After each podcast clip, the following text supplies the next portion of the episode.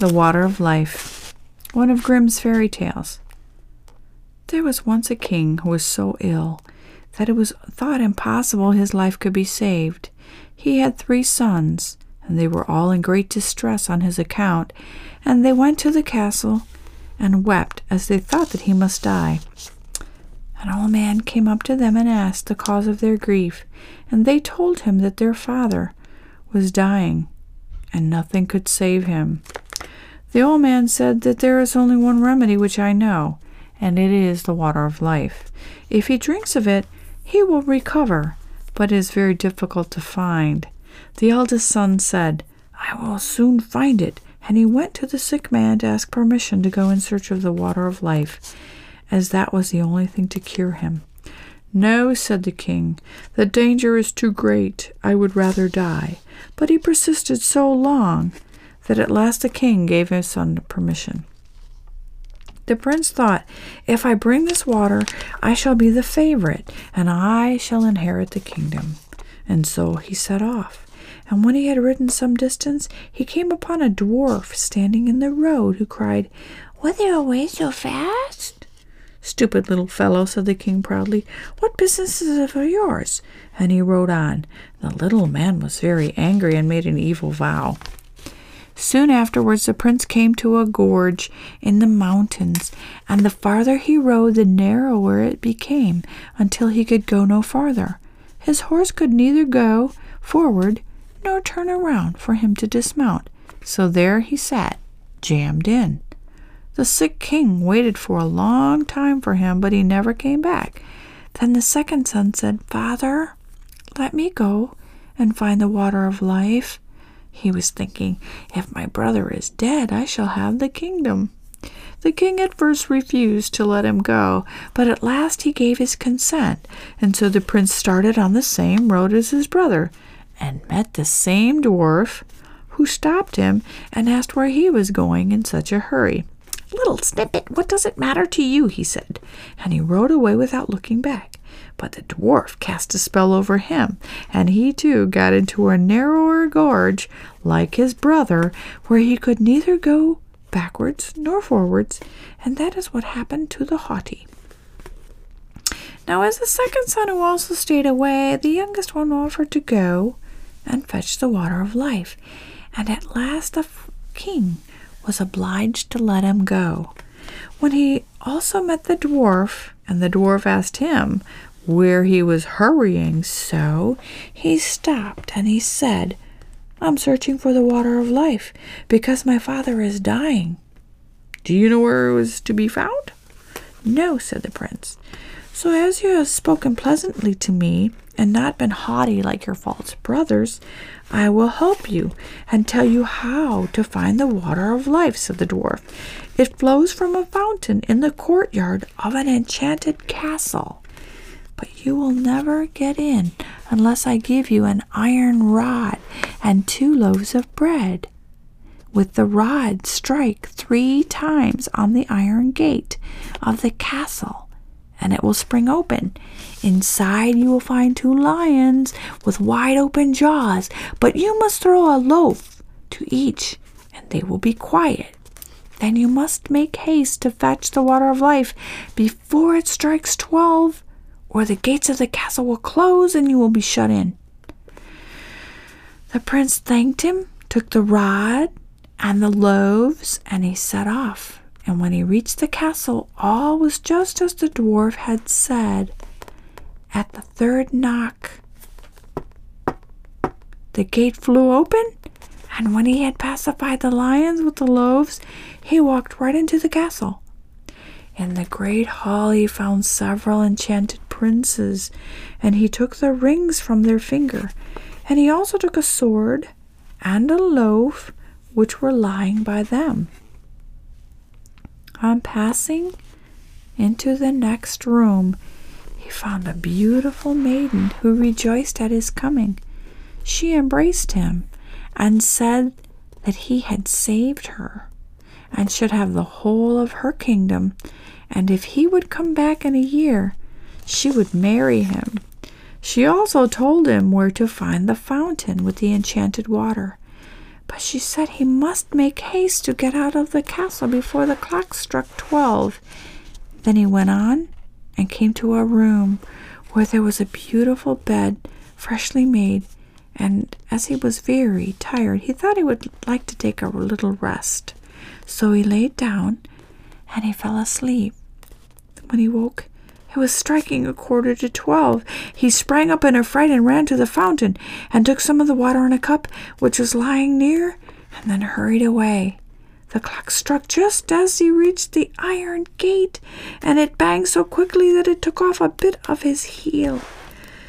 He rejoiced at having got some of the water of life and hastened on his homeward journey. He again passed the dwarf, who said, when he saw the sword and the loaf, Those things will be of much service to you. You will be able to strike down those armies with the sword, and the loaf will never come to an end. The prince did not want to go home without his brothers, and said, Good dwarf, can you not tell me where my brothers are? They went in search of the water of life before I did, but they never came back. They are both stuck fast in a narrow mountain gorge. I can cast a spell over them because of their pride. Then the prince begged that the dwarf remove the spell that he cast over them, and he begged so hard that they might be released from that spell that at last the dwarf yielded. But he warned him against them and said, Beware of them. They have bad hearts, said the dwarf.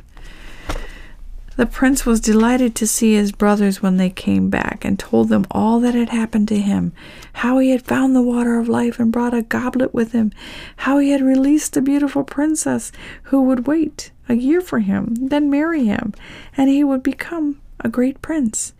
And then they rode away together and became and came to a land where famine and war were raging. The king thought he would tr- be utterly ruined, so great was the destitution the prince went to him and gave him the loaf, and with it he fed and satisfied the whole kingdom.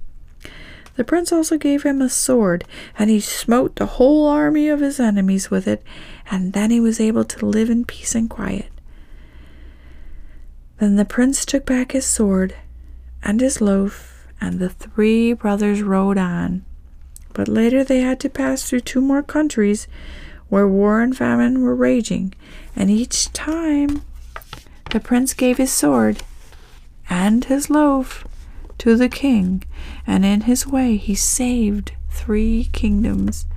And after that they took a ship and crossed the sea, and during the passage the two elder brothers said to each other, Our youngest brother found the water of life which we did not, so our father will give him the kingdom which we ought to have and he will take away our fortune from us.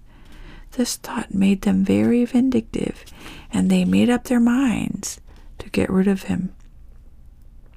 They waited until he was asleep, and then they emptied the water of life from his goblet and took it for themselves, then filled up his cup with salt, salty sea water. As soon as they got home, the youngest prince took his goblet to the king so that he might drink from the water which was to make him well. And after drinking only a few drops of the sea water, he became he became even more ill than ever.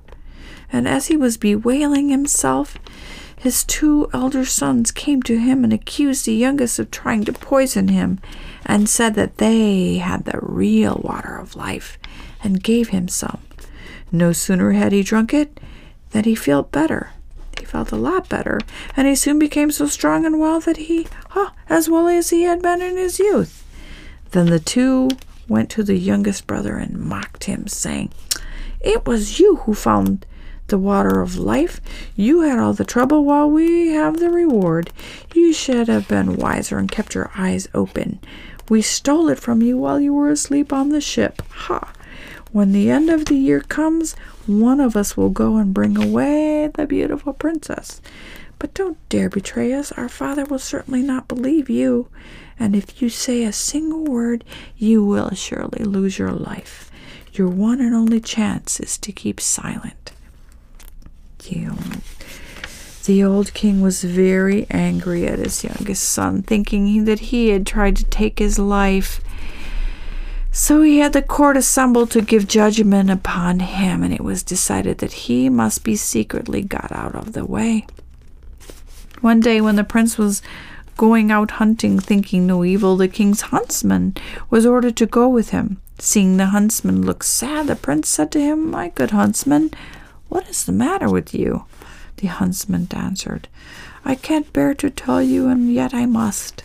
The prince said, Well, say it out. Whatever it is, I will forgive you. Alas, said the huntsman, I am to shoot you dead. It is the king's command. The prince was horror stricken and said, Dear huntsman, do not kill me. Give me my life. Let me have your dress, and you shall have my royal robes.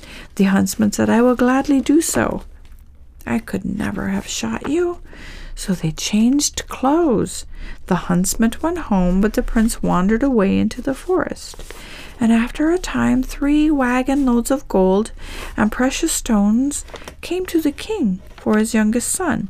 They were sent to the kings who had been saved by the prince's sword and his miraculous loaf, and who now wished to show their gratitude. Then the old king thought, What if my son really was innocent? And he said to his people, If only he were still alive! How sorry I am that I ordered him to be killed. He is still alive, said the huntsman. I could not find it in my heart to carry out your commands. And he told the king what had taken place. A load fell from the king's heart on hearing the good news, and he sent out a proclamation to all the parts of the kingdom that his son was to come home, where he would be received with great favor. In the meantime, the princess had caused a road to be made of pure shining gold leading to her castle, and told her people that whoever came riding straight along would be the true bridegroom, and they should be admitted. But anyone who came either on one side of the road or the other would not be the right one, and he was not to be let in. Now, when the year was almost past, the eldest prince thought that he should hurry to the princess, and by giving himself out as her deliverer, would gain a wife and a kingdom as well. So he rode away, and when he saw the beautiful golden road, he thought it would be a thousand pities to ride upon it, and so he rode he rode aside and rode to the right of it. But when he reached the gate, the people told him that he was not the true bridegroom, and he had to go away. Soon after, the second prince came, and when he saw the golden road, he thought it would be a thousand pities for his horse to tread upon it, so he turned aside and rode on the left side of it. But when he reached the gate, he also was told that he was not the true bridegroom, and like his brother was turned away. When the year was quite come to an end, the third prince, out of the woods, rode to his beloved and thought her to forget all his past sorrows. And so he went, thinking only of her and wishing to be with her. And he never even saw the golden road. His r- horse cantered right along the middle of it, and when he reached the gate, it was flung open, and the princess received him joyfully and called him her deliverer and the lord of her kingdom. Their marriage was celebrated without delay and in much rejoicing. When it was over, she told him that his father had called him back and forgiven him. So he went to his father and told him everything how his brothers had deceived him and how they had forced him to keep silent.